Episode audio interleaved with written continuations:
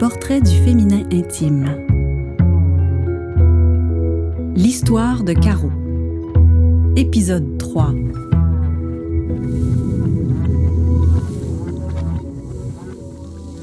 Quand je me suis engagée dans cette relation exclusive, j'ai quitté le nid familial.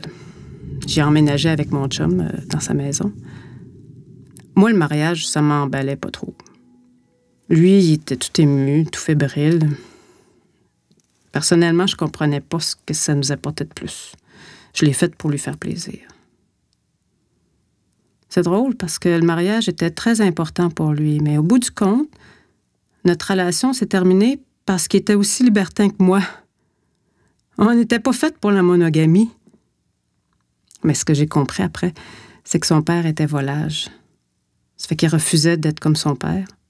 Donc, le mariage le sécurisait. On a été six ans ensemble. Puis on a divorcé simplement à l'amiable. On s'entendait bien. Puis pendant que j'étais avec lui, ben, ça m'est arrivé d'avoir des relations extra-conjugales une fois de temps en temps. Je me souviens d'une période, euh, il s'était absenté pendant plusieurs semaines. Forcément, je m'ennuyais. Ça fait que j'ai essayé de me désennuyer. J'ai pris contact avec d'anciens amants. Après notre séparation, j'ai vécu deux autres relations où j'étais exclusive. J'étais bien, j'avais pas envie d'aller voir ailleurs, mais je suis ressortie de cette relation avec une grosse peine d'amour. Et je suis tombée dans ma période de grand désert. J'avais 27 ans. Je suis restée célibataire pendant quatre ans, sans aucune relation avec des hommes. Faut dire que mes deux derniers amoureux se sont enlevés la vie dans un laps de temps assez rapproché. Ça, ça m'a foutu une claque. Hein? C'est une période euh, dont je garde très peu de souvenirs. C'était difficile. J'ai fait du ménage dans ma vie. Il y avait des gens que je voulais plus voir, des choses que je voulais plus faire. C'était vraiment une grosse crise personnelle.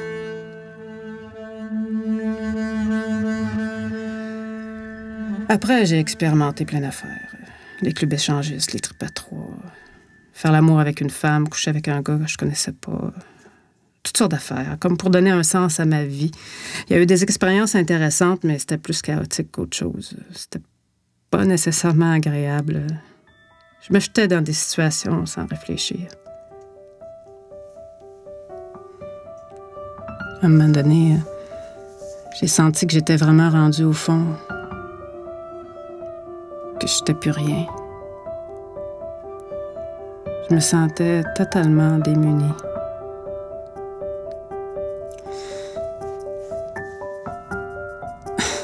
je me souviens.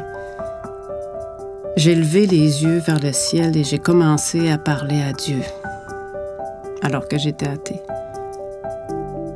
J'y ai dit, je peux pas descendre plus bas que ça. Fais quelque chose. Croisé sur ma route des, des centres de méditation, dont un centre bouddhiste tibétain. Puis j'ai découvert le relais Mont-Royal. Je suis devenue croyante. Aujourd'hui, ces expériences spirituelles me guident dans mes relations avec les autres. J'essaie d'être dans l'accueil et dans le moment présent plutôt que dans la comparaison ou le jugement. Ça rejoint ma vie sexuelle aussi, ça. Vivre dans le moment présent, être à l'écoute des sensations, à l'écoute du partenaire. Finalement, je m'aperçois que les sphères du spirituel et du charnel peuvent se rencontrer. Après mes quatre années de grande transformation, je me suis rapprochée d'un homme Au début, je n'étais pas exclusive, mais je le suis devenue et j'étais bien avec ça, ça me remplissait. Dans la dernière année de notre relation, je le désirais de moins en moins. J'avais envie d'aller voir ailleurs. Chaque fois qu'on faisait l'amour, j'étais dans mes sensations, j'étais pas trop avec lui. Je pensais à quelqu'un d'autre. J'étais toujours dans un fantasme dans un autre scénario.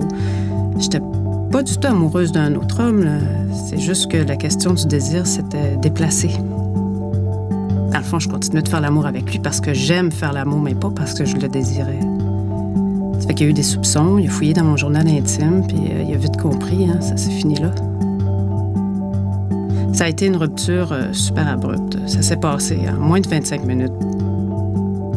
J'ai été chanceuse d'être avec un gars qui était très intuitif parce que moi, j'étais pas capable de sortir de cette relation-là. Je savais pas comment. Lui, il a eu le pif, il a senti les choses, puis il a posé sa limite. Il s'est pas juste fait du bien à lui, mais à moi parce qu'il m'a permis de m'en aller. Quand il m'a confronté, j'ai j'ai été sincère. Je me suis pas obstinée. J'ai pris mes affaires puis je suis partie. En revenant chez nous, j'étais comme en état de choc. Je tremblais. J'avais froid. Puis au fond de moi, je me suis sentie libérée d'un grand poids. En fait, après cette rupture-là, je me suis rendu compte que c'était ma nature libertine qui avait repris le dessus. J'avais 38 ans à l'époque. Ma libido s'était réveillée à un autre niveau. J'avais faim d'autre chose. J'ai réfléchi, puis c'est seulement à ce moment-là que j'ai réalisé que quand j'ai commencé ma vie sexuelle, j'étais déjà comme ça que j'avais toujours été comme ça. Oui, il y a eu des périodes où je me contentais de la monogamie, puis ça me comblait parce que c'est ce que j'avais envie de vivre à ce moment-là. Mais là, je me rendais compte de ma nature profonde.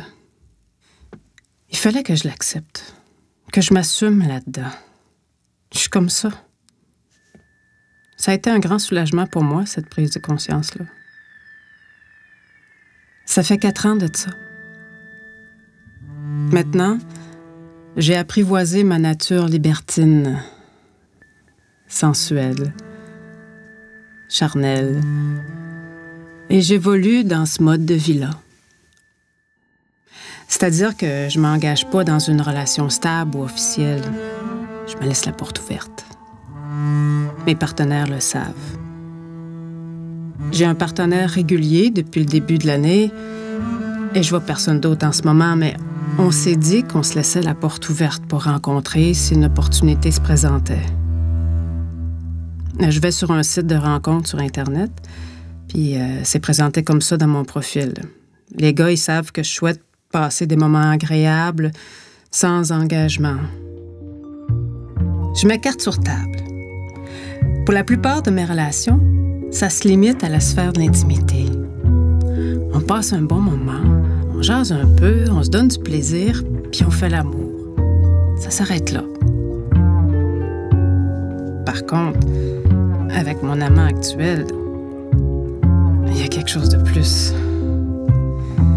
Je l'ai senti dès la première fois qu'on s'est vu. C'était plus fort à plusieurs niveaux. Au niveau du sexe, mais aussi euh, du partage, de la discussion, on fait même des activités ensemble. Tout est plus intéressant avec lui. Alors qu'avec mes autres amants, j'aurais pas envie de sortir de la sphère d'intimité. Mais avec lui, ça me surprend toujours. Je suis vraiment bien. Et au niveau de la sexualité, c'est tellement plus intense. C'est tellement plus fort. C'est une expérience qui est pleine. sais pas si c'est la même chose pour lui. C'est son jardin secret. Des fois, c'est une vraie communion quand on couche ensemble. Des fois, je me retiens de lui poser des questions. Par respect pour ce qu'on a convenu au départ. Mais si je viens de vivre un moment fort ou agréable, j'y partage mes émotions. La pénétration, c'est devenu quelque chose de plus confortable pour moi. C'est pas orgasmique, mais c'est agréable. Et avec lui, ça me fait même pas mal. C'est comme si nos sexes étaient vraiment faits pour se mouler l'un dans l'autre.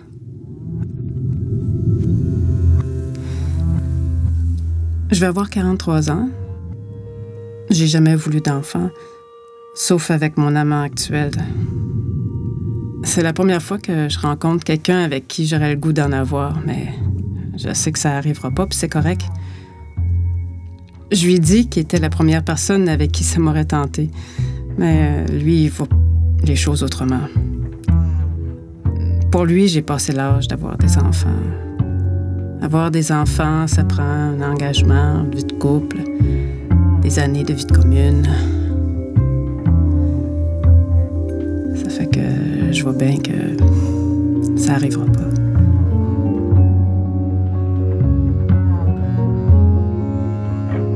Nu, une réalisation de René Robitaille et des musiques originales d'Étienne Loranger. Interprétation Nadine Walsh.